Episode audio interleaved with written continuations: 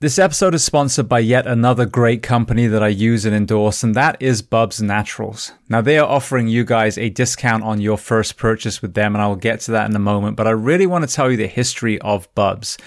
Bubs was the call sign of Glenn Doherty, one of the courageous Navy SEALs that died in Benghazi, and his best friend Sean Lake co-founded Bubs Naturals not only to bring wellness solutions to the community, but to take 10% of the profits and donate to charities in Glenn's name. So I first came across their collagen through Jeff Nichols and had no preconceived notions or biases, but I started to witness in myself. My nails grow faster, my hair get thicker and longer, my skin, I've got very dry skin and it usually cracks in the winter. That has not happened this year.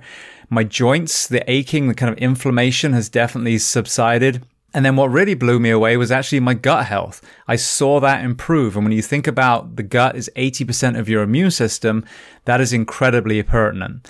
They have the apple cider vinegar gummies. I also take those. And then the MCT oil in a powder form has allowed me to put creamer back in my coffee after swearing off dairy for years. But when I have this creamer, it's adding energy, it's adding mental focus, so yet it's another supplement. Now, as far as efficacy, they're the only collagen that is 100% NSF for Sport certified and Whole 30 approved. So as I mentioned, the discount code, they are offering you 20% off a one-time purchase by using the code SHIELD at bubsnaturals.com. And if you want to hear the full story behind Bubs Naturals and the courage of Glenn Doherty, listen to my interview with Glenn's best friend and Bubs co-founder Sean Lake on episode 558 of the Behind the Shield podcast. This episode is sponsored by 511, a company that I've used for well over a decade and continue to use to this day. And 511 is offering you guys, the audience of the Behind the Shield podcast, a discount on every purchase you make with them. Before we get to that code, I want to highlight a couple of products that again, I personally use today. One of the most impressive products they just released is their Rush Backpack 2.0. Now, for many of you, whether you're going to the fire station, the police station, whether you're traveling with your family, whether you're taking training courses, we have to fly, we have to drive, we have to take trains. And I have to say, I own multiple backpacks, many of uh, 511's different ones, but as far as a day pack, this one was the most impressive. There are so many different compartments. The way it sits on your back is incredibly comfortable. If you are a concealed carry person, there's also a spot for a weapon. So they've thought of multiple, multiple things that a man or woman would have to do on a daily basis. That is in addition to all of the products that I talk about a lot their uniforms fit for men or fit for women in the first responder professions. The footwear that they offer, whether it's the Norris sneaker or the Atlas system that is designed for foot health and therefore knees and back and hips and shoulders and neck. As a civilian, I live in a lot of their clothes as well. Their jeans stretch. You can actually squat down in them. We live in Florida here, so I wear a lot of their shorts, which again, very, very lightweight material. You can get it wet and it will dry almost immediately. And then moving to the fitness and tactical space, I used to have just a regular weight vest. Recently, I switched to a 511 vest and actually bought ballistic plates as well. My thinking was simply if I'm going to have a vest, why not have one that protects me as well? And that TAC vest is trusted by law enforcement all around the country. So I mentioned they were going to offer you a discount code. So if you go to 511tactical.com and enter the code SHIELD15, S-H-I-E-L-D 1 5, you will get 15% off not just that one purchase, but every time you visit their store. And if you want to learn more about 511, their mission, their products, then listen to episode 338 of the Behind the Shield podcast with the CEO and founder, Francisco Morales. Welcome to the Behind the Shield podcast. As always, my name is James Geering, and this week it is my absolute honor to welcome on the show former SBS member, author, world champion cyclist, and mental health advocate, Dean Stott. Now, before we get to this incredible conversation, as I say every week, please just take a moment, go to whichever app you listen to this on, subscribe to the show, leave feedback, and leave a rating. Every five star rating truly does elevate this podcast, making it easier for others to find. And this is a free library of well over 600 episodes now. So all I ask in return is that you help share these incredible men and women stories so I can get them to every single person who needs to hear them. So with that being said, I introduce to you Dean Stott. Enjoy.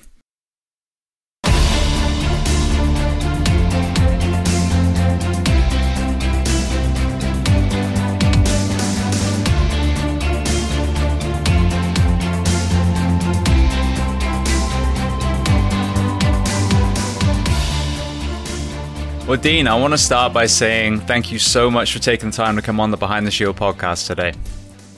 No, thank you for having me. I appreciate it.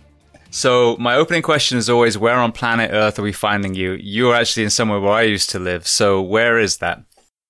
Uh, I'm now in Orange County in Southern California. Beautiful. Uh, beautiful. Absolutely. So, obviously, from your accent, that is not where you were born and bred. So, I love to start at the very beginning. So, tell me where you were born and tell me a little bit about your family dynamic, what your parents did, and how many siblings. Yeah, so I was born uh, in Swindon. I was actually born in a hospital called RAF Wroughton, just outside of uh, Swindon. And the reason I was born there, my father was in the military and he was away at the time. So my mother got moved to that, that hospital. Um, I'm one of three. I have two younger sisters, and um, yeah, gave them hell growing up. And as I touched on, my dad was in the military, so we sort of were immersed in that military environment. Every, you know, didn't spend long in Swindon at all. Every three years, we'd find ourselves packing our bags again, packing a house. Just, just about made some uh, lifelong friends, and then we had to move on again. So that was sort of my life until I was about, um, I'd say, thirteen uh, my dad then retired from the military, and I finished. Um, he finished in Aldershot, and we moved to a little village in Surrey um, called Elstead. So to- totally night and day from what I was used to in the military. A very tranquil um, country, country little village, and uh, I finished my school in there. Um, so for me, I had a little bit of stability um, towards the latter ends of my schooling years. Well, you were lucky that you moved out of Swindon because I lived there for a bit. yeah, it's uh, the only advantage of Swindon is two hours from everywhere. That's it. Yes, yeah. I, I, grew up in Bath, just outside Bath, so I went to college in Swindon for a year, and you know it, there was some great things about it, but yeah, it was not my favourite place in the UK. no, no, no, I agree. Especially the Magic Roundabout. Have you ever seen that? um, all right. Yeah, sure. So before we even get to kind of the moving um, forward, one thing that's always interesting is people that have had kind of like that gypsy upbringing, that moving from place to place to place. When you look back now through the lens that you have, what were some of the pros of that upbringing, and then what were some of the cons when you when you reflect? Um, some of the pros of that upbringing was as um, seeing new things you know not being not being used to your, your, your environment you know everywhere we moved so it wasn't just in the uk we moved abroad as well. So we're seeing other cultures other, other ways of people living you know. So that really opened my eyes and sort of grounded that i wanted to be a pilgrim or a nomad. You know i was sort of used to that sort of moving around. As we just touched on i'm now living in california. Um, and i think that's that stems from being a young child. It's very easy for me to to change environment and move my family. So that was one of the pros of that. Um, so, um, and one of the cons really was probably the opposite. Is, is, by the time you really started getting some friendships, you found yourself uh, moving on. So um, that was probably the only con. I think there was more pros and cons. Um, so obviously, we grew up in a time before social media. Nowadays, you know, my children, they're still in contact with their friends back in Scotland. You know, back then, when you moved, you moved. There was no way of being able to stay in communication with those people. But there are more pros in the fact that I was more cultured and um, more open to to traveling. Well, speaking of traveling, that's something when I look back, and I, I traveled a little bit when I was younger. It was more kind of, you know, teens and 20s. I really saw the world. But it's amazing the education you get when you travel. And I don't know if you had the same when you were young, but I remember the, the kind of British mentality was, was a little bit anti-French when I was younger. Um, and then you go to France and you're like, wow, these are amazing people. You know, a lot of the things that I was told was complete bullshit. Um, did some of that, um, that traveling that you did when you were younger kind of, were you were you struck by maybe some of the ignorance of people that you were around that hadn't traveled when you'd actually started to see the world with your own eyes? Yeah, because normally when growing up in the in the eighties, the only people that travelled on the plane were the, were the filthy rich. Um, so you'd always hear stories about Spain and France, but actually, yeah, when you were there, it was it was night and day from what you were told back home. Um, and and for me, you know, nowadays the world seems so much smaller, so much smaller. Whereas back in the eighties, it was such a big place. Um, you know, used to be excited that they sold the same sort of brand of, of butter that we had back in the UK. Um, but actually, um, I learned more as an adult. There was more surprises as an adult, um, especially going away with the military and then when I worked in the private security sector, because there still was that ignorance back home about these people and their cultures. And then when you're there, you're like, actually, it's not, it's not what you think it is. It's absolutely night and day. And I've been fortunate to be almost all over the world. I've, I don't mean as many places I, I haven't been. Um, but, you know, the world has this perception, for example, on the Middle East, that everyone there is a terrorist, everyone there is bad. And actually, when you go there, they're probably some of the most hospitable people you'll ever meet. Um, and so, yeah, I'm still being pleasantly surprised when I when I travel. Um, but again, I still think there is an ignorance back home of what people's perception is because they've not been there themselves. Absolutely. Well, I want to touch on that very topic as we kind of get into your military side. Um, with not only the level that you reached in the SBS, but also some of your physical feats after um, you know, you would assume there was a high level of athleticism all the way through. Was that the case when you were younger? Were you playing sports at a high level, or was it one of those things that you grew into? My my father was. Um, I touched my father being in the military. My father's career was very much sports oriented. He was the army football manager. And when I say football, that's soccer for the Americans. Uh, the army uh, football manager, player, and coach. So you know, what we would call a tracksuit soldier. Uh, I very rarely saw him in, in uniform or green kit um, because that's what that's his role. He would just play sports um, day in day out. So naturally, I had that competitive streak in me uh, from my father. I saw him doing that. Um, yes, I, I enjoy playing sport. I, I, I wasn't that as big as I am now. I was a bit more of a um, a dangly child, um, but fast. But I still had that that drive and that competitiveness in me um, from my father. You know, in our household, even even Christmas Day, the, the ball game on Christmas Day would turn into a competition. Now, as far as career aspirations, I know that you spoke about a profession that I'm very passionate about. So, what was your initial career goal? So, my initial career goal, I always wanted to be a fireman. You know, from a young boy, it's always what I wanted to do. And when I left, when I finished school, at the age of 16. I was too young to be a fireman, um, so I then went on to, to go to college. But uh, my father was very strict in, in, my in my schooling. You know, I wasn't allowed to go outside and play with my friends until I'd done all my homework, uh, which I think, you know, looking back, I can see why he did that. Otherwise, I would have got no homework or no no sort of uh, education.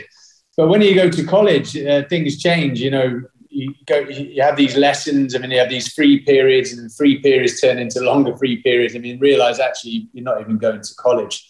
Um, so I, I, went down to Newquay um, on a holiday, and which was supposed to be for two weeks, and turned into a six month vacation, and so sort of wasted my education. When I left school in '93, there was a big recession there, and there was a lot of unemployment. So just for one, I think for Surrey Fire Brigade, just for one applicant for one uh, vacancy, there was two thousand plus applications. So a young seventeen-year-old boy, I wasn't going to get that. So I needed to do something in the meantime. So my father, uh, you know, came and found me down in Newquay working in a surf shop and sort of really highlighted that, I'd wasted my life. And so I said, well, I'll join the military. And I, I just thought, well, if I join the military for three years, you know, at least get a trade, get some discipline, then it would help towards my CV for when I joined the fire brigade. And that's what I did. I, I joined the military uh, and followed my father's footsteps. Beautiful. And obviously, it took you in a completely different direction, which is amazing. Now, before we kind of get to that journey, I know you've been very passionate about mental health, um, something that I have as well. And my understanding of it has really evolved since I started doing this, this project and hearing so many people's stories. And one of the real kind of elephants in the room is childhood trauma. A lot of us don't realize how much we bring into the profession. When you look back at your formative years, were there any elements of that in your own upbringing? For me, um I probably my my my parents split up when I was younger. My father and my mother split up when I was eight, just for my eighth birthday, actually. Um, it was it was domestic violence, and I remember my mother grabbing me and my sisters and sort of sneaking us out of the house. And we moved up to.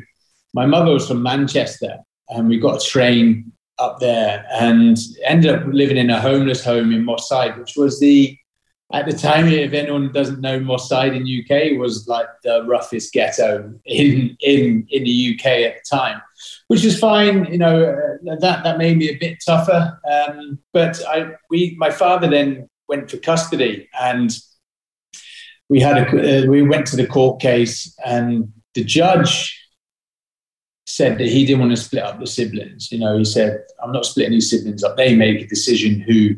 who they live with. During this two year period as well, from my mother's leaving my, my father until now the court case, my father would travel every other weekend uh, up to visit us and take us away. And, and I was quite, um, I, I had a strong relationship with my father. So being the eldest of the siblings, the judge said, well, they make the decision. And being the eldest at the age of 10, I had to make a decision whether to live with my father or my mother. But that would be a decision for my sisters as well. So I did. I, I, chose my father, and I can always remember the day that my mother had to drop us off, and to my father. I mean, that's it. She she lost custody of the kids, and yeah, even today, you know, the tears, the hysterics, and, and things like that. Um, so for me, that was probably the most traumatic thing at the age of ten as a child. Is being, basically responsible for splitting, not responsible for splitting the family, but making the decision how we live from now moving forward. Um, but I, I, didn't really think it would affect you later on a, a, as, a, as an adult. You know, as you rightly touched on, we do a lot in, in the mental health arena. And um, there was a study in the UK that, especially in the military, if you're in the military and, and there's, a, there's a problem, they're very quick to throw PTS out, you know, post traumatic stress, because you're in the military. But actually, 75% of men and women who have post traumatic stress in the military has got nothing to do with their time in the military. It's all to do with their childhood. Um, it's just triggers within the military. So yeah, I was I was only recently made aware of that. It's actually majority of people's mental health problems now has got nothing to do with the current. You know, when you're older, you can deal with things a lot better. It's what's happened uh, prior to that. Yeah, well, thank you for sharing that. I think it's it's an important thing that a lot of us aren't aware of. You know, and like I said, it was very new for me, and I was you know quite embedded in this whole area. But when you think of it as your foundation, you know, if your foundation is strong, and then you you add the trauma of police, fire, military, you know, a lot of people do well, and good for them. You know, yeah, but but yeah. if that foundation is already a little fragile, I mean, I had some stuff in my, my past, but I had people on, on the show that have gone anywhere from being a middle sibling and feeling unloved all the way through to sexual, you know, abuse. Um, mm. that, you know, then does not give you the strong foundation to see and do what we do in our professions. So if we're missing that puzzle piece, it can be maddening for someone trying to, trying to solve their own mental health problems and all they're being told is, oh, it's what you saw at war or it's what you saw as a firefighter.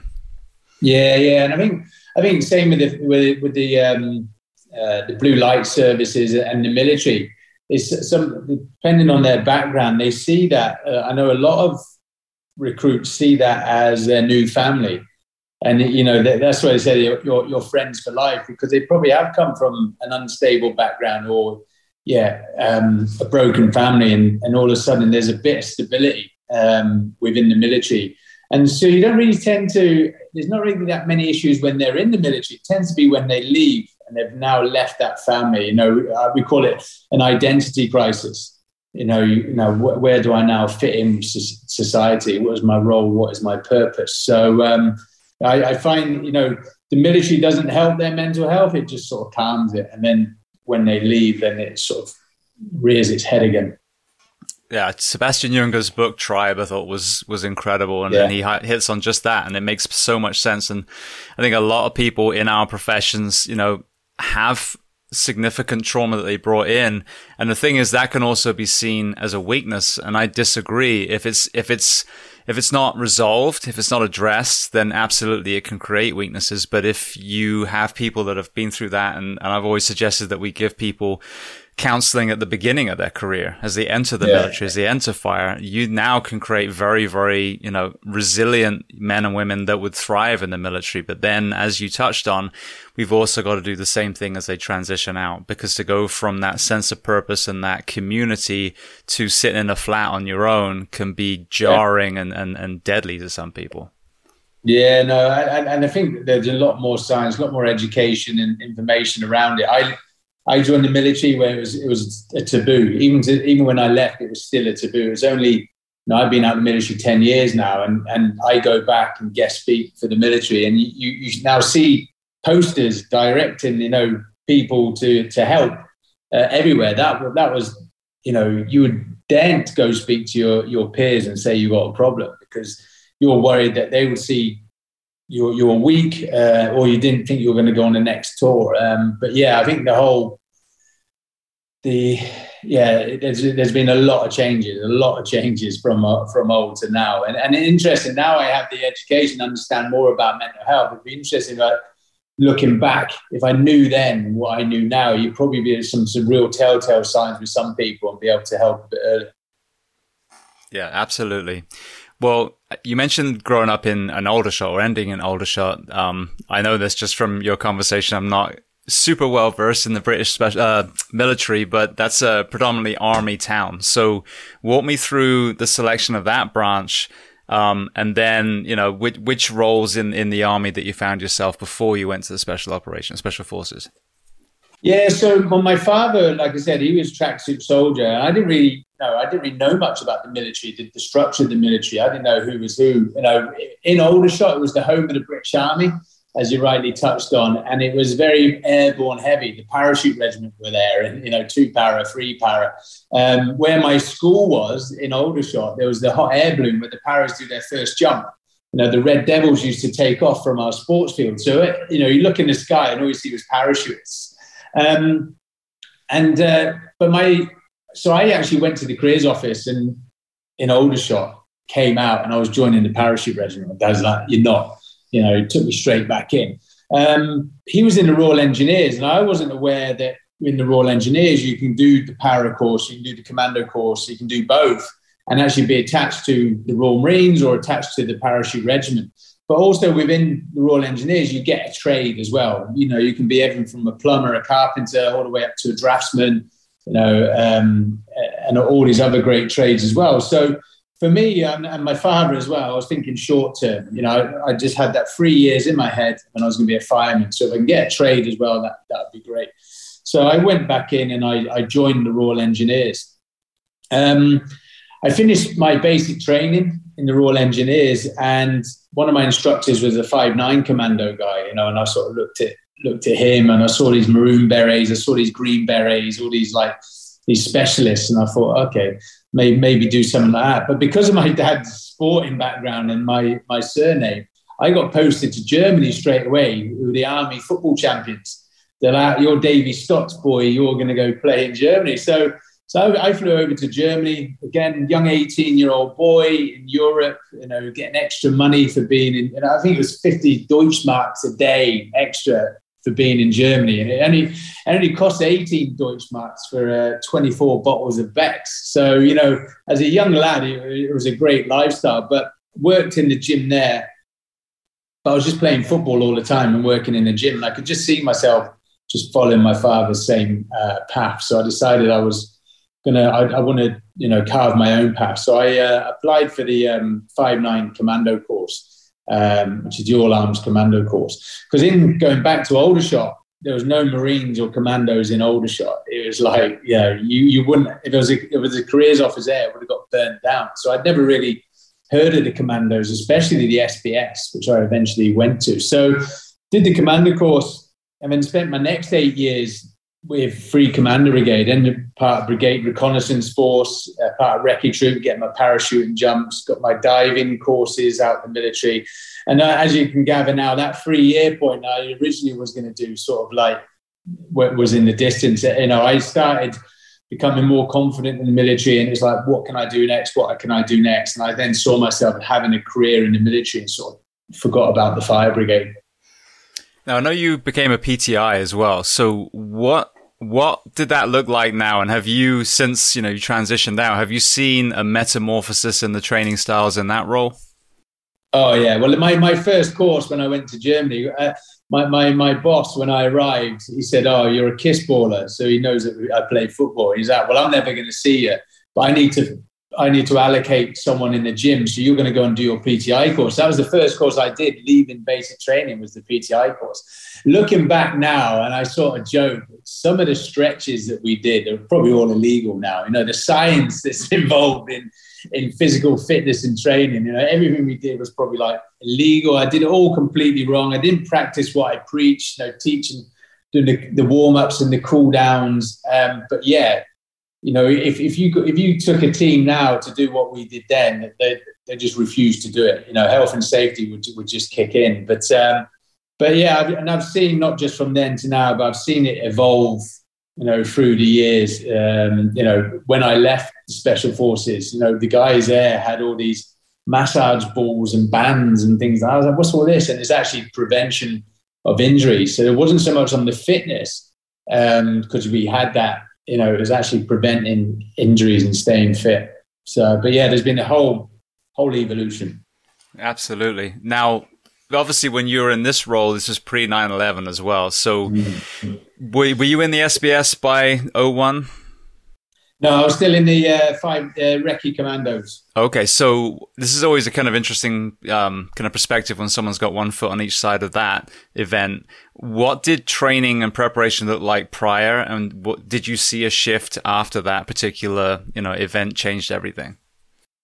Yeah, without a doubt, that that you know that that event in itself, just especially in the special forces community, and um, you know, so the, the tier one special forces, the SAS, the SBS, but also tier two, the Marines, the Paras, the Commandos, you know, the it just changed. You know, we went from when I joined the military, there was a there was an advert back in the day, a recruitment advert, and it's like there's a guy called Frank.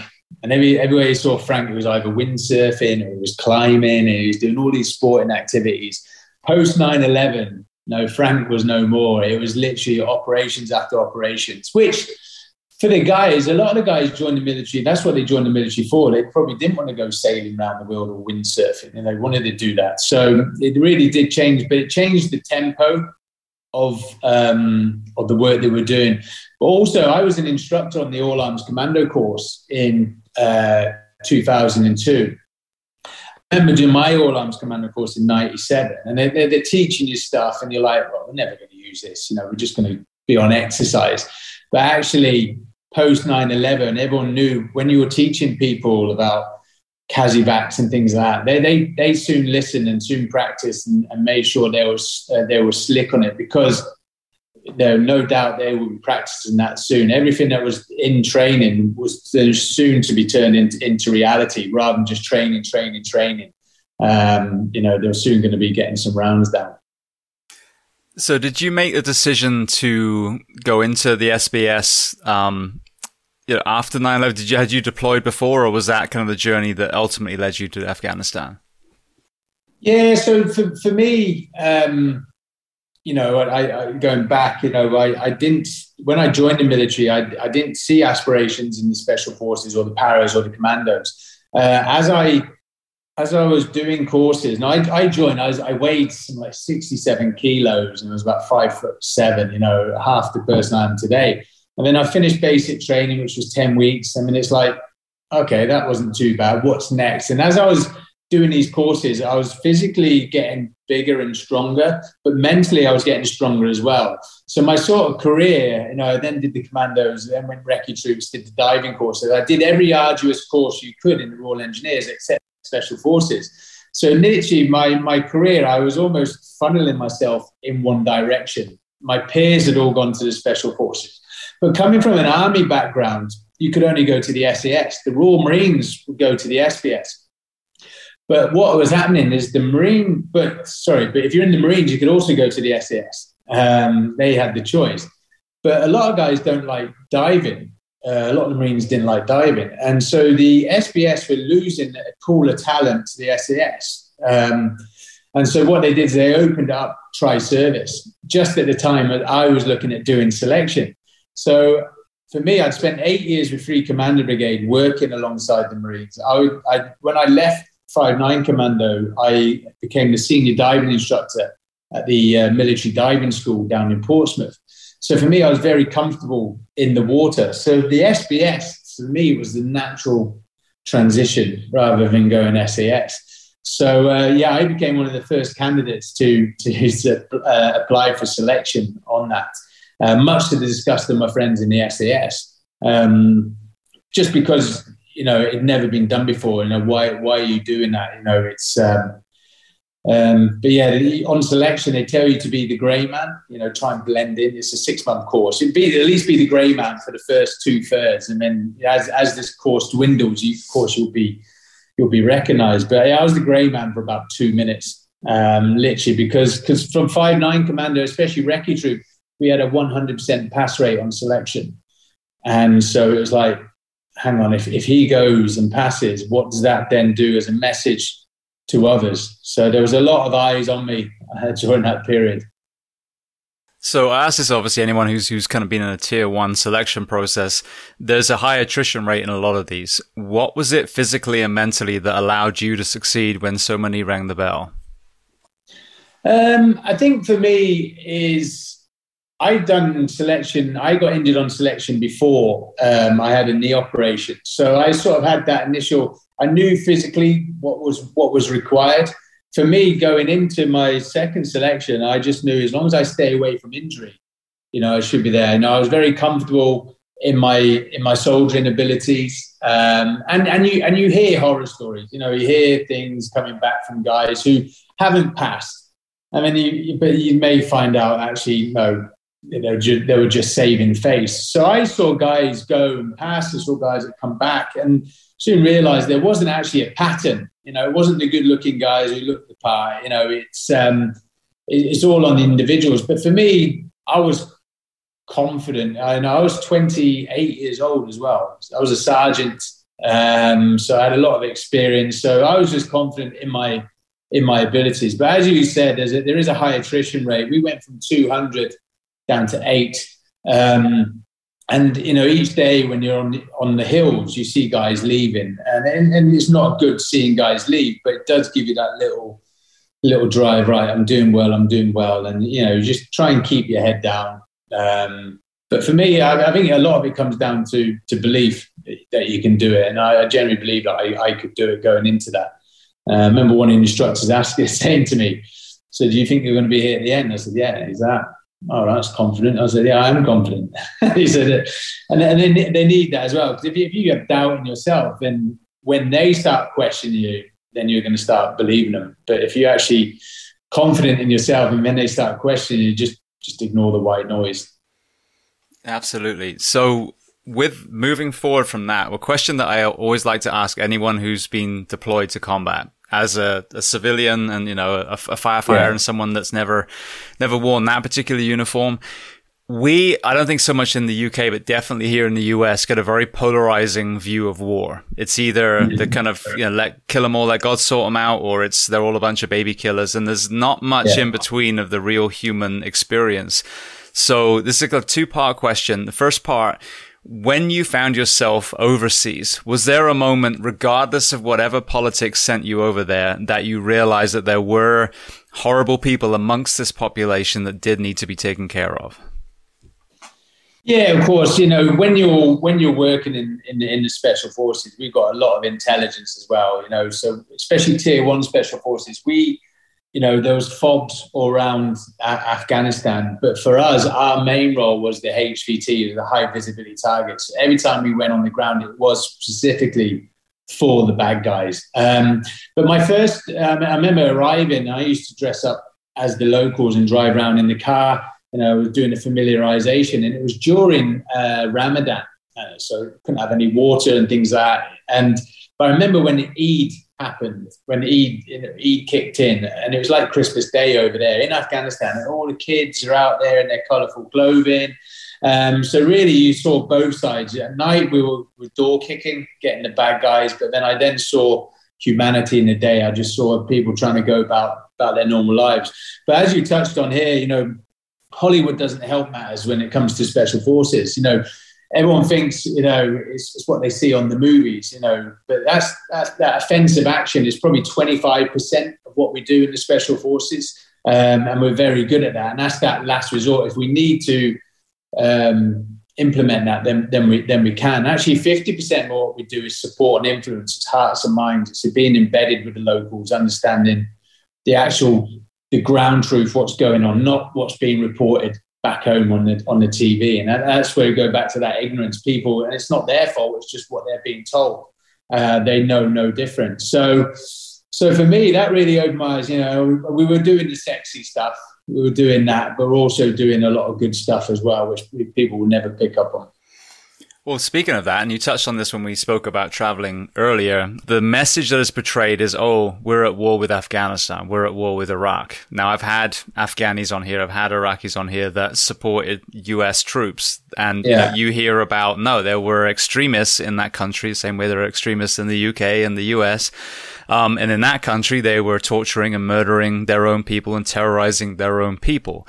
So yeah. you hear of incredible, you know, compassion from the US military. And you hear also of stories of kindness and compassion from the Afghanis or the Iraqis towards, you know, e- each other or, or the troops. So were there any, any kind of elements of kindness and compassion that really stuck with you? Yeah, um, what from from the, the, the public? Yeah, yeah. I mean, I think that's something you don't hear about. It's just you know the the regular Afghani family that's trying to get on with their business, um, you know, whilst living amongst all this terrorism. Yeah, like I, I, said at the beginning of the podcast, you know, what some of the most hospitable countries in the world are like Afghan, Iraq, Libya, and places like that. You know, you, you see it all the time. You have people offering, you know, your water. You know, for a majority of our operations are done at night, so people didn't really get to get to see us. But I remember we were serving alongside some Afghan nationals, and I remember chatting to these guys, and they had brothers who were fighting for the Taliban and that wasn't that, you know, I thought that was quite strange. But actually, when they started, they started opening up. What it was is the Taliban were were paying these people, and they were paying them on time. So a lot of these guys, these fighting men, were were, were family men. They were fathers. They were brothers, and they were just trying to support their family. Whereas the Afghan National Army weren't paying them on time, and so that was having an effect on the family. So it wasn't their choice because they believed in what they were fighting for. It was their choice because they needed to support their families. And so you would sometimes have families on family. Um, uh, so which, which really opened my eyes. It wasn't, I didn't think, yes, there was the extremists, but some of them were just trying to survive. You know, how can I put food on the table for my family? Well, if the Taliban are paying me on time and paying me well, then I'll do that. But then you obviously then do they they generally believe in what they were fighting for? Probably not. And just staying on that subject for a second, even though I'm kind of um, fast forwarding when it comes to the, the timeline, I know very recently you've helped with a lot of the um, evacuations from Afghanistan. So talk to me yeah. about the Afghani people supporting you guys over there and, and why it's important for us to bring them out. Yeah, so obviously we did, you know, the Afghan people, especially interpreters, did so much uh, to assist us. And, and I think you know, I think we sort of turned our backs on them as well. As you rightly touched on there, we got 1,200 people out of Afghanistan. And when I say we, you know, we didn't physically go in and grab them. You know, in 2014, when I evacuated the Canadian embassy from Libya, I went in and grabbed them and got them out. This process was all about um, communication, having the right people in the right place, but none of it would have been done. And same with the Libyan one, if it wasn't for the locals. You know, you know there's a lot of security companies, a lot of organizations that, um, you know, think they can just go in and do do the job. You can't do anything in these people's countries without their their say so, without their assistance. And so, you know, getting everyone out of Afghanistan, helping the Americans, helping the Brits. Now, that was the Afghanis doing that. That wasn't just us going out getting. Um, and so, even to the very last point, they were still helping, even though we were just leaving them there on their own. Yeah, well, I want to get to that in, in a little bit as well. Um, before, before we do, though, you're kind of building up to your transition out. You had a parachute accident in 2011. So, talk to me about that and then which injuries that left you with. Yeah, so we were about to go out to Afghanistan again, uh, doing pre-deployment training. It's about two weeks before the tour started, and we're in Oman. And uh, I was doing what's called a HAHO jump, high altitude, high opening.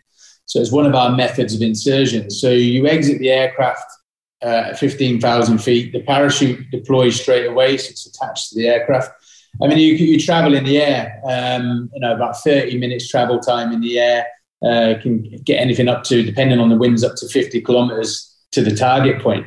So I, we've done num, num, uh, numerous of these jumps. I think it was my third or fourth jump of the day, uh, the last one of the day, and uh, exit the aircraft as I normally do. But straight away, I knew there was a problem. You know, where I was supposed to be looking, I wasn't. I was looking up, and my foot caught in the line above my head. So I'm trying frantically trying to kick my leg out because the par- I know that the parachute soon to uh, be, uh, be pulled open. I couldn't clear my leg in time, and my leg got pulled over my head and to the right. And thankfully, my my heel uh, cleared from the lines. Otherwise, it potentially could have taken your leg off. And straight away, I knew there was a there was a, there was a problem. The pain was that severe that I was, I was vomiting because of the pain. Um, but at fifteen thousand feet, you're on the limits of oxygen as well. So the air is so thin. So I was also drifting in and out of consciousness. There was vomit down me I could hear the guys on the net and I could see the parachutes. So there's no point in me coming up on the net and telling them I've got a problem. You know, I have to get stay with them and get to the target area. Got to the uh, got to the DZ, watched their approaches, made sure that I got I got a decent approach because I would landing in, I was landing now on one leg. If I got it wrong, I could have damaged the, the good leg. But it was it was great landing, uh, landed on one leg. Um, but the damage sustained you know that, that that ended my career. I tore my ACL, my MCL, my lateral meniscus within my knee, my hamstring, my calf, and my quadriceps. So you know normally if you tear, tear lig- ligaments within your knee, you know you've got your quads and your calves, your supporting muscles, but that had all gone as well. So literally, I just couldn't put any any weight on it at all. Maybe if you did some of those dodgy stretching exercises you used to teach, you would have been all right. Exactly, exactly, exactly. true. Yeah, it, it caught up on me.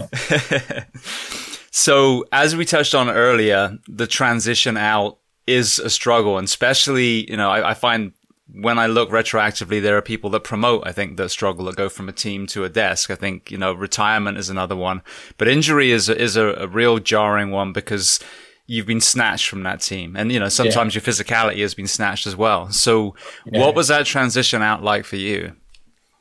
It was really difficult. You know, at the time, I didn't really uh, appreciate how, how hard it was. You know, as you touched on, you know, I was going through an identity crisis. You know, I, I, I wasn't retiring. I still had, you know, what was I at that point? Um, 16 years, I still had at least six years and, and planned on staying in as an officer and going on. So I, I was a lifer. So I didn't have any sort of aspirations of leaving the military. So that was taken from me. Um, and so what, where, what is my role within society? Where do I fit within society? You know, but also where I got to in the military was because of my physical robustness. I couldn't even now run 100 meters without my knee giving way. So I sort of lost that identity as well. Um, but to add to the pressure, my wife was eight months pregnant. Um, I didn't have any lead up to, to leaving the military. I didn't do any sort of career planning. And so there's also that pressure as well. How am I going to support my family? Is there going to be any work for me? You know, what am I going to do? So there was a, there was an accumulation of all of that going on at the time. Uh, but thankfully, within 48 hours, I got my first phone call to do a private security job in, in Libya. So that sort of took that, that pressure off. But I hadn't really addressed the fact that I'd left the military at that point. I was just so focused on my new career um, that I didn't really address those sort of underlying issues until later on. So when did they rear their ugly head? They they reared their head. So you know, I worked in, ended up working in the private security industry, um, Libya being my first job. Um, I was trying to find a niche within the industry. A lot of my friends were doing uh, anti piracy stuff on the east coast of Africa. I didn't want to tread on their foot. Um, but soon identified that these large security companies were charging seven, six, seven figure sums for crisis management evacuation plans, which weren't in place. And so, and the Libyans didn't want it, Libya being another Afghanistan and Iraq. Once Gaddafi had fallen, they wanted to take control. So for me, I saw a bit of an opening. I bought, there was a huge proliferation of weapons. So I bought 30 weapons off the black market and I buried them between Tunis and Egypt uh, and designed my own evacuation plans, sold them to the oil and gas sector. 2012, when the American ambassador got killed in Benghazi, uh, I was there that night and I single handedly got an oil company from Benghazi to Tripoli. In between all these, I'm doing all these other jobs around the world as well. You know, I was very fortunate. I worked ad hoc, so I wasn't doing rotation six weeks on, six weeks on, so off. And I was learning every time I went on a job. I was learning. Was a new country. I was learning about cultures. I was learning about the the private security industry. So every, whether it's the London Olympics or the World Cup in Brazil, the UAE royal family, their super yacht, took that from Barcelona and Maldives. I was training the Kurdish special forces to fight ISIS.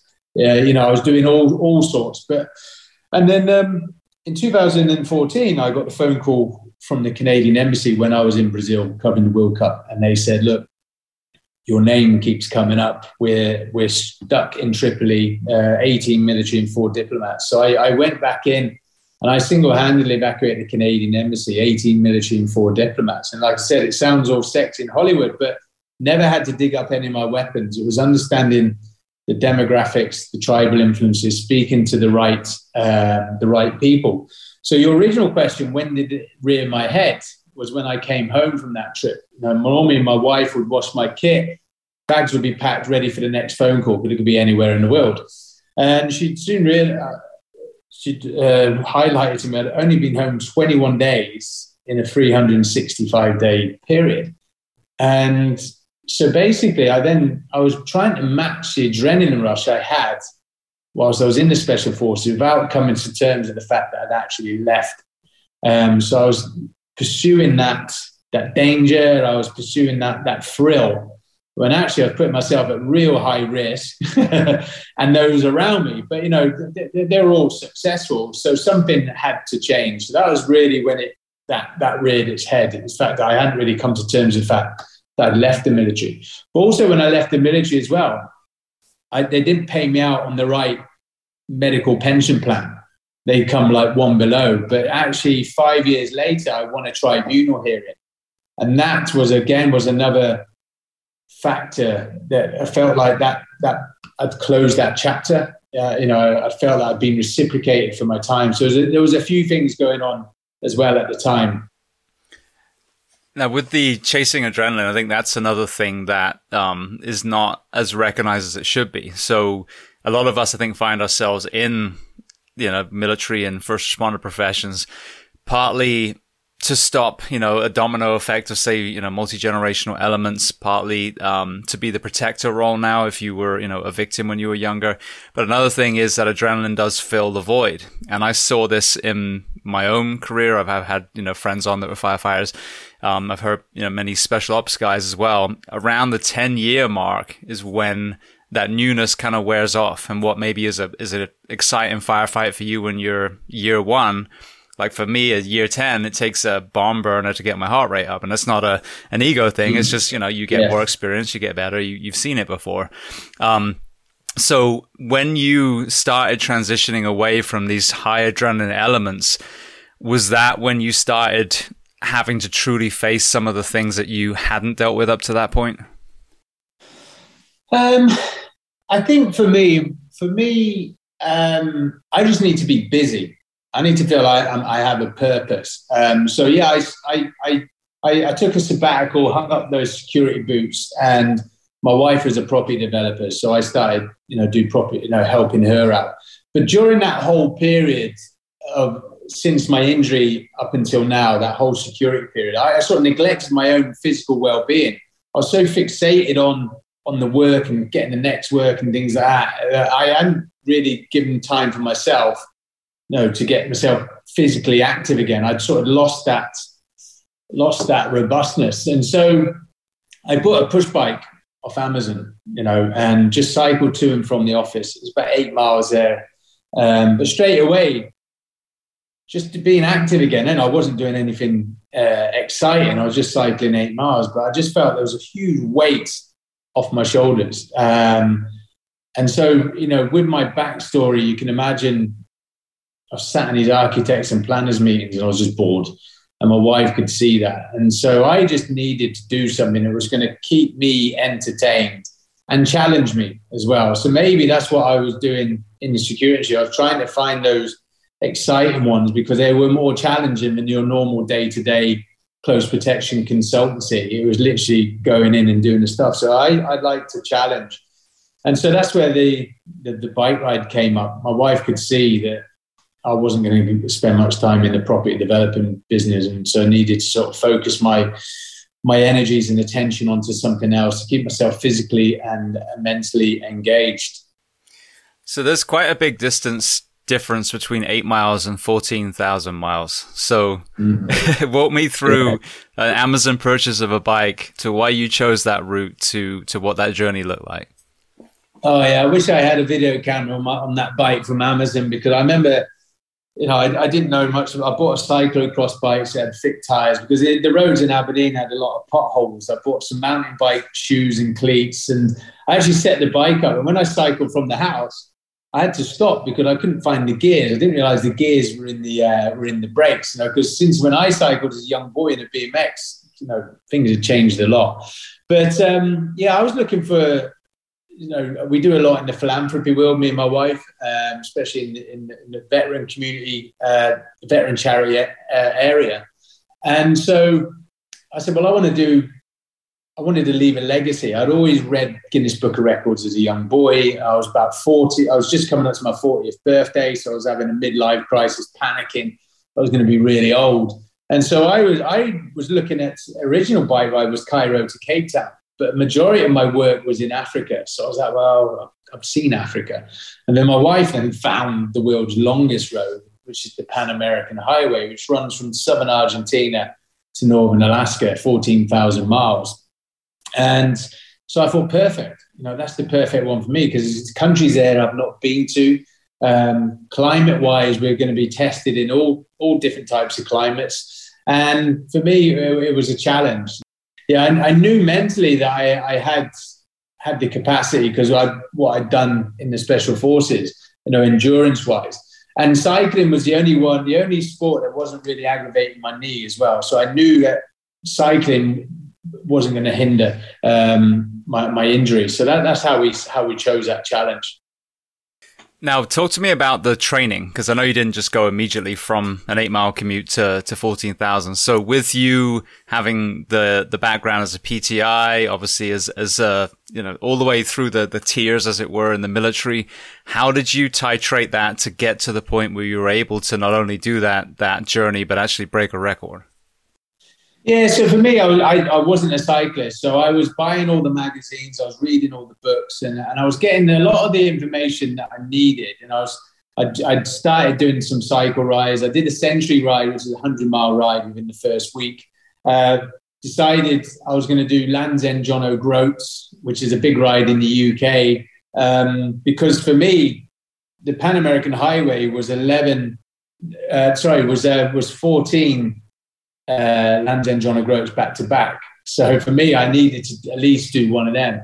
Um, but yeah, I, I, didn't know much about cycling. I had to get a cycling coach in to sort of help me. You know, there was terminology like cadence and bike fit and things like that. I didn't really know what that was. Um, but there was an element of stuff that I'd learned in the military that I did I did keep and did wanted to still use. Like my coach Ken, if he had his way, you know, you see a lot of cyclists about as thin as his pencil um, weigh you know 80 uh, 70 kilos and 2 to 3% body fat. But this challenge was almost like a polar expedition. You're going to be losing weight from the day start to finish. So i know when i went on selection and did some of these other courses i wasn't 100% fit. I was about 75 80% fit and then got fit as the course went on. Because if you, if you go on there 100% fit you'll burn out. So I made sure that I kept some weight on. So I started weighing at 90 kilos. You know, I didn't look like a look like a cyclist. Um, but and as I was training for the year, I wasn't. you know, I wasn't excellent at hills. I wasn't excellent at speed. I was just a good all round cyclist. But from the moment I set off to the day I finished on the actual bike ride, changed as a cyclist as I went along. I just learned as I went along. You know, there's a physical element, but it was actually the planning. You know, I'd never done a challenge like so. I just took a military set of orders and put it on this challenge. I just crossed out ammunition. So the physical side was just a one of the pillars. There was all this other stuff as well. We were trying to raise a million pounds. You know, I, I also had to do all the logistics and the planning and every, everything else. So the, the physical bit was something I was quite comfortable with. I was like, well, I'll get fit as, as I go along. As long as I've got a decent baseline, then we can work from that. Now, you talked about philanthropy. Which were the organizations that you were supporting? So originally, um, me and my wife work a lot in the modern slavery, human trafficking arena, and that was something that we were going to do.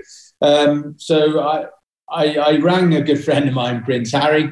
Um, we've been friends 15 years, and we've done a lot of stuff in philanthropy behind the scenes. And I sort of I told him that I was going to be doing this challenge. Um, if there was any campaigns he had in mind, and he was just about to launch a campaign with his brother and Kate uh, this is back in 2017 called Heads Together, which was a mental health campaign. Um, and it really it, it, was, it formed of 11 charities, everything from, from postnatal depression, you know, young children, teenagers, all the way through to, you know, fully, uh, fully grown adults and veterans and, uh, and blue light services as well. So for me, I, I, I understood a little bit about mental health through some of my friends in the military, but I wasn't aware how big it was throughout the whole of society.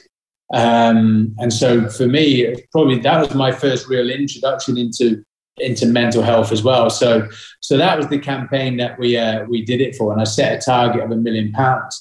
When I got introduced to the Royal Foundation, um, you know, we sat down and they said, "Well, what is the message you're trying to promote?" And I hadn't really thought about messaging at this point. You know, I did it because you know Harry had asked me to come in, and so I sort of sat there for a while, and I said, "Well, physical activity."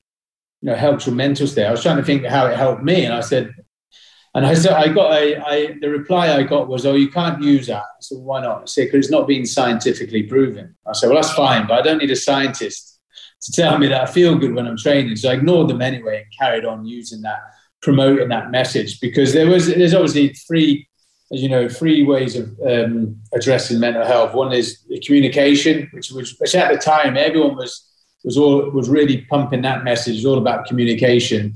The other was medication, which you want to try and avoid. But no one was really pushing the physical angle. Um, so that's that's where I was. That's what I was trying to promote with this challenge. Yeah, there's a phrase: "Don't wait for science to prove what you already know." I love that. There's some things that don't yeah. need research. Yeah, exactly. I, I, I guest spoke. So that was obviously 2017 when uh, when I was told that. I, I guest spoke at the mental health awareness um, event in for Scotland rugby in Scotland um, football club at Hampden Park. And I, I, I explained that scenario. And afterwards, uh, a doctor came up to me with his big folder, slams it down. He said, There's the science. He goes, It has been scientifically proven. So, yeah, I just think there was, you know, there's a lot more messaging around it. But I, for me, physical activity is always the one I always promote. You know, a, a good story, sort of going off off piece a friend of mine who I served in the commandos, he had really bad post traumatic stress. Um, and he was a school teacher. And his wife rang me and said he's sort of having a bit of a bit of a downtime. It was over the Christmas period. Um, so I spoke to him, but he'd just been to the doctor, which was great. And his doctor was like, ah, well, you know, what's changed? He said, well, I'm a teacher and we've, we're off school now until, till the January. And he said, yeah, but what's changed? He said, well, I normally run into school and down. He said, "Well, put your trainers on," and that's what he did. That was his. He didn't give him any medication; just told him to put his trainers on, and he changed it. So that was when I sort of then realised there was that there was that connect with physical activity. Yeah, absolutely. It's, it's a shame we talked about COVID when we first started talking because obviously that's kind of around you moved to the states. Yeah. That's what was so sad. Seeing the messaging was everything that is good for you was kept from people. They said, don't go outside, don't be around people, yeah. don't exercise, don't eat well, you know, and it was just, it was so horrendous. And of course, we saw an increase in a lot of mental health challenges during that period. Yeah, it'll be, it'll be interesting to, in the years to come to see the statistics around suicide and mental health on COVID to those that actually died of COVID. You know, um, but we, I, I, lived in Scotland at the time at the beginning, and we were allowed one to two hours. And actually, there was that there was that downside of COVID, but there, there was also the upside of actually seeing families making the most of that. So that one hour that they did get out with the, with the kids and go running was probably one hour more than they had pre-COVID. Um, so as you would have seen, there was a huge spike in sports equipment sales and things like that during that period. Yeah, absolutely. Well, you touched on Prince Harry. I want to just get that for a moment.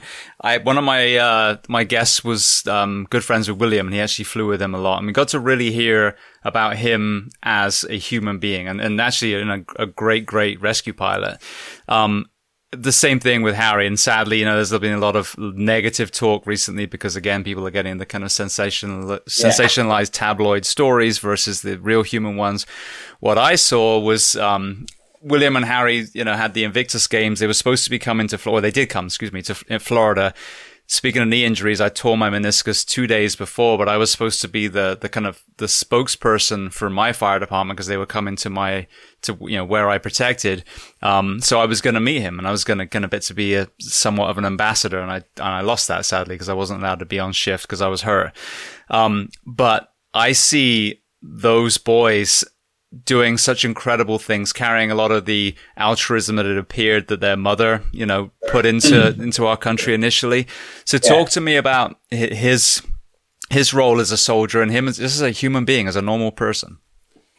Yeah, so I, I met Harry actually in 2007. We were on a training course together, and you know, I, I do I do openly speak a lot um, in defending him. That you know that was probably the only time in his life that he could feel like he was a normal person. You know, he wasn't being judged because of his titles. He was being judged of his role as, a, as an officer. But you know, we talked earlier on on, the, on this podcast about childhood trauma. You know, you've got two boys here whose mum was taken from them, uh, who probably didn't need to be taken from them. So there's obviously those underlying issues as well. So it was great when they both set up the Heads Together campaign. Obviously, William had seen a lot on the on the um, as a first responder. And then Harry had also seen a lot in, in regards with the military. So it wasn't just their own experiences, stuff they'd seen themselves. But what was great, uh, messaging wise, from, from these two was the fact that it, mental health doesn't discriminate. You know, it's not a class thing, it's not a gender thing, it's not, a, you know, it, do, it doesn't discriminate at all. So if someone from the royal family can talk openly talk about their mental health, then anyone can. So those two opening up about their own sort of issues as well was huge and, and really had a waterfall effect. Um, but yes, you've got two, I say young boys and not young anymore, but yeah, young guys who lost their lost their mum and and and they lost their mums to the media, and it's the same media that they still have to work with um, today. You know, I, I again, I, I believe that's why Harry chose to come over here. You know, he saw history repeating itself and was just protecting his family. Yeah, well, I think that's so important to hear them as people, and I, I admire them. And I'm not someone that would blindly admire just because you live in a castle, for example. You know, it's a, it's an earned thing, as you know, in, in mm. our professions. But I truly do. And I, I moved to the US and chased an American girl here. So I get that too. but, you know, you hear, like I said, you know, Williams actions as, as a responder, as a pilot and, you know, Harry, um, in the military role and then seeing them taking care of our wounded warriors, seeing them messaging when it comes to mental health. And I think that's a very important, you know, part of who they are that I don't think gets enough exposure, you know, and sadly that's the, the tabloids. And I think that's yeah. the problem with a lot of things. I don't know if you see the same here with this Fox or CNN. It's, it's not, it's not real people that they're interested in. It's the clickbait. No. Yeah, no, it is. It's, uh, it's interesting because obviously I don't see any of the Harry stuff back in the UK. It's not really reported here, but yeah, here, as you touched on Fox or CNN, it's, it's hard to, it's hard to actually find decent the real news, what's going on in the in the world. You know, I really struggle with that. So I still still connect to like BBC World News and, and a few of them. But yeah, it's um, unfortunately it's the society we're in. It's all about clickbait and false news and stuff like that. But yeah. Absolutely. Well, I want to get to something that we talked about again before we hit record when it comes to pre- preparation and having a plan B and a plan C and, yeah. um, you know, maybe the, the, the UK versus US model. But before we do, um, the the ride that you did, you had an initial goal, and that goal ultimately, um, well, you achieved something a lot faster than the initial goal. So, talk to me about that journey. Yeah, so the world record when I applied for it was at 117 days. Um, I'd spoken to the previous world record holders. They'd all gone from south, sorry, north to south, and all their issues were in South and Central America. So for me, from a military perspective, planning's perspective was, well, why take a gamble with the second half? Why not get address those issues early and get them out of the way? So that's what I did. I started, one of the things I'm proud of, I turned it on its head. I started from the south and, and went north. Um, from a cycling perspective, was a great it was a great idea. You know, I got tailwind all the way through Peru. You know, when you talk about the Pan American Highway, you, you think of gravel roads. Actually, in South America, there was only a 10 kilometer stage where I needed gravel tires. Everything else was, was the fast slicks. Uh, so I took 10 days off the South America world record um, and then got into North America, Del Rio in Texas on, on day 70. Uh, I was now 14 days ahead of the, of the, the, the main world record of 117 days. So I thought, perfect. You know, I can have a rest now and then my wife, who was very much the campaign director, she runs the whole project around me. You know, she was very much keeping all those distractions away from me. You know, especially when I was doing the training. You know, runs the businesses. You know, pays the mortgage, looks after the family. I'd had five missed calls from her when I got into Texas, so straight away I knew there was a problem initially my my first thoughts were, were, our children so i jumped off the bike and i rang her and i said oh, is everything okay and she said yeah what, but what do you wear to a royal wedding i said sorry she said what do you wear to a royal wedding i was like said, what do you mean? She goes, oh, we've been invited to Harry and Meghan's wedding. I said, that's nice. She goes, no, no, you don't understand. You need to be finished by day 102, which is 15 days ahead of the world record. So going into the phone call, I was 14 days ahead. 10 minutes later, I'm now a day behind. Um, so, but fortunately for me, being in America, um, I could cycle at night. Back in South and Central America, because security situations, you know, we we had to be off the road in the evenings. Um, so um, I, I, now had a new target to, to, aim for. But I got to Lubbock uh, in Texas the next day, and we had 60 mile an hour winds and tornadoes. So I was grounded for another day. So I was now two days behind. So there's an app on your phone called Windy TV, which gives you the strength and directions of the winds forecasted for the next two weeks. It's about 95% accurate. And I just made a contingency plan. I just basically, I had to cycle 340 miles in the next 36 hours to miss the next weather window. Um, so majority of my cycling in North America was done at night. You know, a lot of highway patrols stopping me at two o'clock, three o'clock in the morning, wondering what I was doing. And I was just playing chess with Mother Nature. So I had 17 days planned to cycle North America. I did it in 11 and a half uh, from Del Rio to the Canadian border. And then, so I got a week outside and I was like, perfect. You know, the wheel red, uh, the raw wedding's secure and the world record should be secure. Um, I then got a phone, phone call about a professional cyclist who's already got three other world records who come out on social media that day and said that he would wanted to be the first person to cycle under 100 days and was setting off in August. So every time I, I hit my goal, my goal then kept moving. Um, but thankfully for me, I, I was in a position that I could act on it um, at that point. You know, if I'd known about the royal wedding at the beginning or known about this guy at the beginning, I may have pushed myself too hard.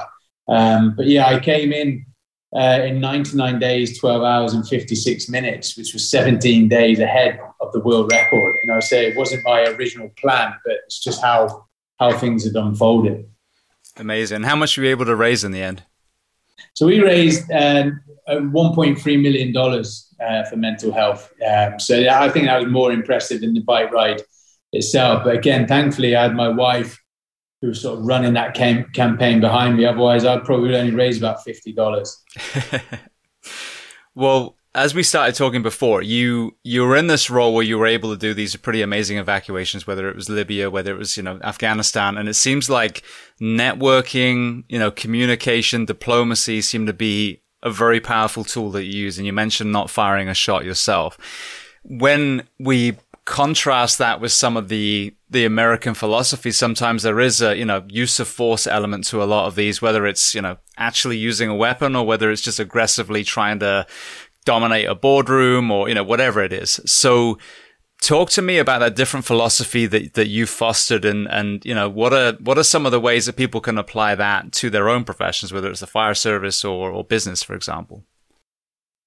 Yeah, so I think you know there's there's different ways of skinning cats. You know, some people will just think their way is the right way. You know, as you touched on there, I still work very much in the private security sector. Not so much myself evacuating people because my anonymity's gone, but still still advising.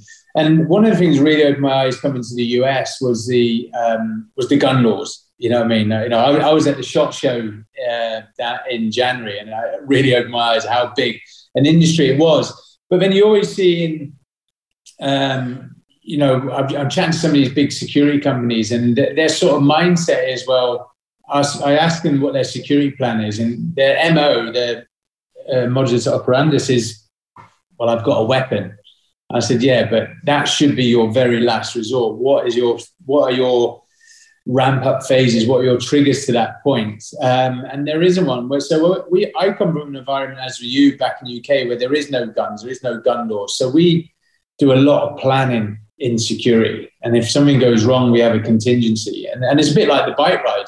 You know, I had a plan. The plan was I had a start point, I had a finish point but had to change with what was happening on the ground at the time. And I, and I think that's what I'm trying to address here in the, in the US is yes, you have that, which is great, but you know there should be phases up until that you need to use that. Um, you know, we go. You know, I sort of laughed that you go from the special forces being the one of the bravest in the world to actually the biggest coward because security guys should actually be able to see a situation uh, and go around it. Whereas some people like to find find trouble and find that action. So um, yeah, that's what that's one of the messages I'm trying to promote. Is more the soft skills approach rather than the hard skills. Um, but for me, the sort of lesson for for people with businesses is like you know use the advice of others. You know, I've got one way of doing things, and and, and I think it's that having travelled. You know, I've seen what works, I've seen what doesn't work, um, and you know, always always challenge yourself and always always always test yourselves. You know, one of the things we use is like what worked, what didn't work, and if we were going to do that again, what would we do differently? And I think you can do that in any any line of work that you do uh, as a debrief, uh, just to better your better your skills. Now, is is there a uh, what's the best way of saying this? When, when I I can think of certain calls in the fire service, for example, where there was an expert on scene. Say, for example, we were in a building and, then the, the caretaker was kind of brushed aside. Oh, we're here now. And that person actually is the, the, you know, the expert. He knows his building the best. He knows the fire systems, all those kind of things. And so I saw ego get in the way. Do you find that humility is kind of a superpower when it comes to that and, and allowing, you know, whether it's a, a native person of, of, a tribe or whatever it is, allowing, empowering them to be, you know, part of your team versus trying to, to kind of step into a, an area and say you're in charge now? Yeah, I think there's a lot of egos out there. You know, was when we see it in the private security industry around the world. I mean, I touched on it before. Is that these companies think that they can come in and do it, you, you, can't do it. No one has better knowledge than than the locals. And as you said there, with the caretakers, they have a lot, a lot of knowledge. But one of the ethoses of the special forces is actually humility, um, and that's one thing we do, we do really well. But but I think I think everyone brings something to the table. You shouldn't just disregard them. Everyone has experience or, or sort of knowledge. So you know, use that. You know, when I uh, when we um, when I evacuated the Canadian embassy the week before, the British embassy got shot at at every checkpoint to Tunis, which was obviously worrying them. So I went out and I didn't speak to the guys with the weapons, the egos. I didn't speak to them. I actually spoke to the tribal elders um, who sort of run the area. And I sat down with them and actually just told them who we are, what we were doing, when we were doing it, that we were no threat. And actually, it was all about respect and communication. That's all they wanted. And they never got that before because they got these teams going in thinking they're bullying their way through.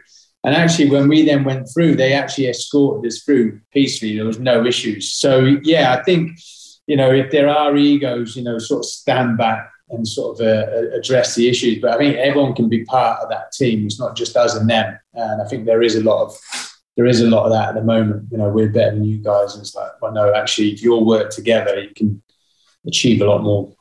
Yeah, I agree. That's a big message that should come out this last two years. yeah, exactly. So exactly. we are recording this on May 11th, so 511. This is four years to the day that you did your, you've completed your bike ride, but also I'm wearing the shirt now. It's funny. We talked about it before we started recording. My first sponsor, my main sponsor is 511, who I've used for a long, long time, and they're an amazing company. I know you've kind of joined that family now. So talk to me about that.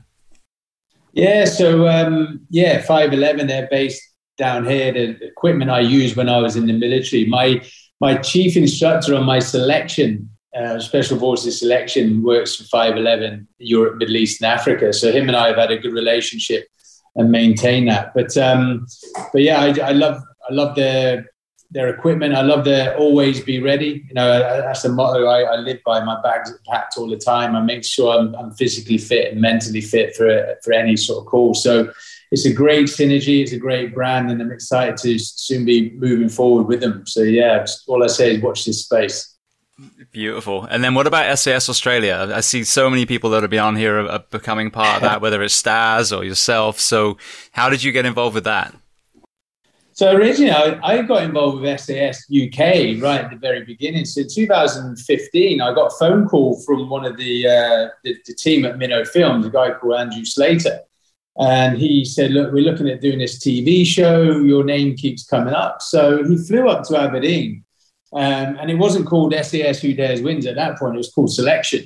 And he said, Look, this is what we're looking at doing. This is the concept. Um, you know, we're trying to find guys suitable for for the role. Um, and I sort of then sort of explained, really gave him ideas of how they could do the show. Um, I, I, said, Look, I've got a team of guys that, that can assist. Um, and he said, Well, great. Would you mind being the chief instructor? I said, Yeah, it's fine. I said, But it needs to be cleared through the right departments. You can't just go film this. You know, for me, all I had to go off at that point was a show back in the 90s called SASU Toughen Up, which was horrendous. Um, so I had visions of that. And so I informed the, um, the Special Forces. Um, I then rang Ant Middleton, Foxy, um, introduced them to Minnow Films. And then a week later, I was in Libya and I got a, a, letter from the MOD telling me to step back from the show.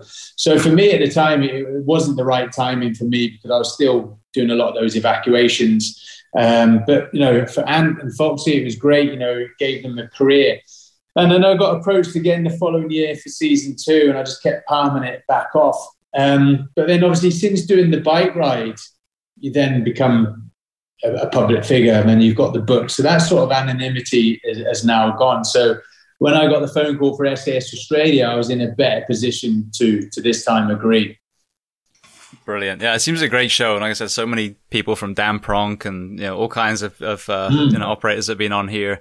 Now I want to get to the uh, the book, but one more thing you touched on, I do want to kind of get your perspective on as well, is Ukraine. So you mentioned how again assisting getting some people out of there. It was a, a kind of buzz conflict, I guess, for lack of a better word, for a little while. Totally removing that through your perspective. Talk to me about that whole situation. Yeah, I think, um, you know, I, I would generally say I was caught out because a lot of people were asking me right at the beginning when when Putin was lining up his troops on the border, or do you think he's going to do anything? And I actually I didn't think he was going to do anything. I just thought, well, he's actually doing nothing wrong. You know, he's just moving his troops within his thing. So I was surprised, and more surprised than anyone, when he actually then did invade uh, Ukraine. You know, for me, it was a bit the timing of it as well, because we were still doing a lot in Afghanistan. You know, and it, it, it, saddens to say it's what's trending. All of a sudden, all these groups that were helping Afghanistan have all now just popped up in Poland and Ukraine. Is that has everyone forgotten about Afghanistan. And now we're seeing today, you know, that the women are having to cover up and it's starting to go back to the uh, to the old ways. Um, so, but from Putin's perspective, you know, he's, he's always shown his cards when it comes to NATO. He doesn't want NATO knocking on the door, um, things like that. I think I think we've let down Ukraine. You know, Ukraine four years ago got rid of their nuclear weapons and were told that it would be protected by the West. well, that hasn't happened. Um, the UN was formed on the back end of the Second World War, so there wasn't any sort of genocide and crisis. You know, what's the point of having the UN if they're not going to action? So there's a lot of a lot of questions at the moment. People are supposed to be doing jobs and they're not doing jobs. So, but from a private security perspective, you know, one of the good things about private security compared to military is that we're not governed by certain uh, um, governing bodies, so we can actually get into places and, and help where where need be. So uh, yeah, we've got a team on the ground at the moment, sort of assisting where we can with, with the non-lethal stuff, the body armors, the helmets, the medical equipment, the MREs, and, and the food and things like that. While the rest of will sort of work out what's what's going to be happening. Um, I think Putin has been, you know, I think he's just sacked 150 top top generals because he's probably been misinformed as well. Um, but it's a, it's an interesting interesting situation. I, I had a conversation with a friend the other week about it seems quite far away being in the US because it's not affecting us. But as soon as it starts affecting the US, then that's when they get involved. Um, you know, and we're already seeing the gas prices go up. So it'll be interesting to see when when the US do get involved. But um, yeah, interesting for other countries when they've been promised the support the Western world and see that they don't really get it. Yeah, that was it was just interesting watching because it was kind of like conflict flavor of the month. And like you said, Afghanistan was still going through it. I mean, Syria and all these other areas that were still yeah. experiencing yeah. exactly the same kind of thing. And that wasn't sexy. So it didn't get any airtime. Yeah. And then they also, as we, as I talked about with the whole demonizing an entire country, Russia became the enemy. And yeah. Russia is a very big country full of amazing people that has yeah. uh, you know, a specific group of people that are invading a country. So, you know, that kind of create the new boogeyman was like immediately in place and everyone was team Ukraine and no one was like, well, hey, what about yeah. the Russian people that don't want anything to do with this? Yeah, no, it's, it's that, uh, as we touched on that ignorance as well, is that, you know, just because of certain individuals, you tarnish a whole, whole community or a whole uh, country. You know, it's like, it's like the Middle East. Everyone they're all tarnished with one brush. When in fact, it's only a very very small minority that are bad, and that's no different from the Western world. You've got a very very small minority that are bad, but um, yeah, I don't think media help matters. Absolutely not. Well, I want to get to your book. So, talk to me about what made you write Relentless, and then where can people find it? Yeah, so uh, so Relentless. When I finished the bike ride, I didn't see any. I did it so I wasn't you know, smuggling people across borders. You know, it was, it was a bit of a filler. You know, I didn't see a career in guest speaking or TV, and, and especially not a book. So when I got the opportunity to, to, to write it, you know, I thought, perfect, perfect story. I was very conscious again, you know, protecting that special forces community. So the book is is is my life. Um, it's almost in three phases. The first phase is is my childhood in the military, and we sort of stop at special forces. Uh, the middle phase is, is the private security industry. That she's, you know, the, there's more exciting stories in there than I was in the special forces. Um, and then it then leads perfectly onto onto the bike ride. Uh, the book at the moment um, is available on Amazon and Audible um, at the moment, but we're just about to do a, a, rebrand and relaunch it in the in the US as well. We've Americanized the book. We've got some big names to endorse it: Admiral McRaven, Jocko Willink because um, no one's heard of Sir Ranulph Fiennes or Levison Wood over here. So we sort of sort of changed it for the um, for the for the for, uh, for the US. So that that will be launching in Q3 this year. Yeah, well, I was impressed. Ranulph Fiennes is a pretty amazing name to have endorse your book. Oh, it's a great it's a great name to endorse your book. But then so is Admiral McRaven. So yeah, absolutely. All right. Well, then, speaking of books, the first of the closing questions: Are there any other books that you love to recommend? It can be related to what we've discussed today, or completely unrelated. Yeah, I, I sort of joke that I don't read many books. I've probably read two books, and one of them is my own on Audible. But the um, one of the books I did read when I was in uh, in an OP in the Kosovo-Serbian border, um, and it's purely because we are bored. It was called The Long Walk. Um, and it's a great book. It's a true story about some um, Polish officers who were captured by the Russians, um, sent to Siberia, but they had to build their own training camp, um, uh, their own sorry prison war camp, and these guys ended up escaping. But rather than taking the shorter route to Mongolia. They then went back down south, thousands of miles, and crossed the uh, the Himalayas into India. So it's a great story on physical endurance um, within the military. So that, that's one book um, I, I, really recommend. I've just imagine if you had to make your own camp that you'd be, oh, I need these trapdoors and we don't need locks on the doors. Or you, yeah, you could, no, you could design it the way. Of, yeah, hundreds of thousands got on a train to Siberia and they're all chained together and walk north for weeks, you know, a thousand miles. And obviously people were dying along the way. And then when they got there, they had to then build the camp.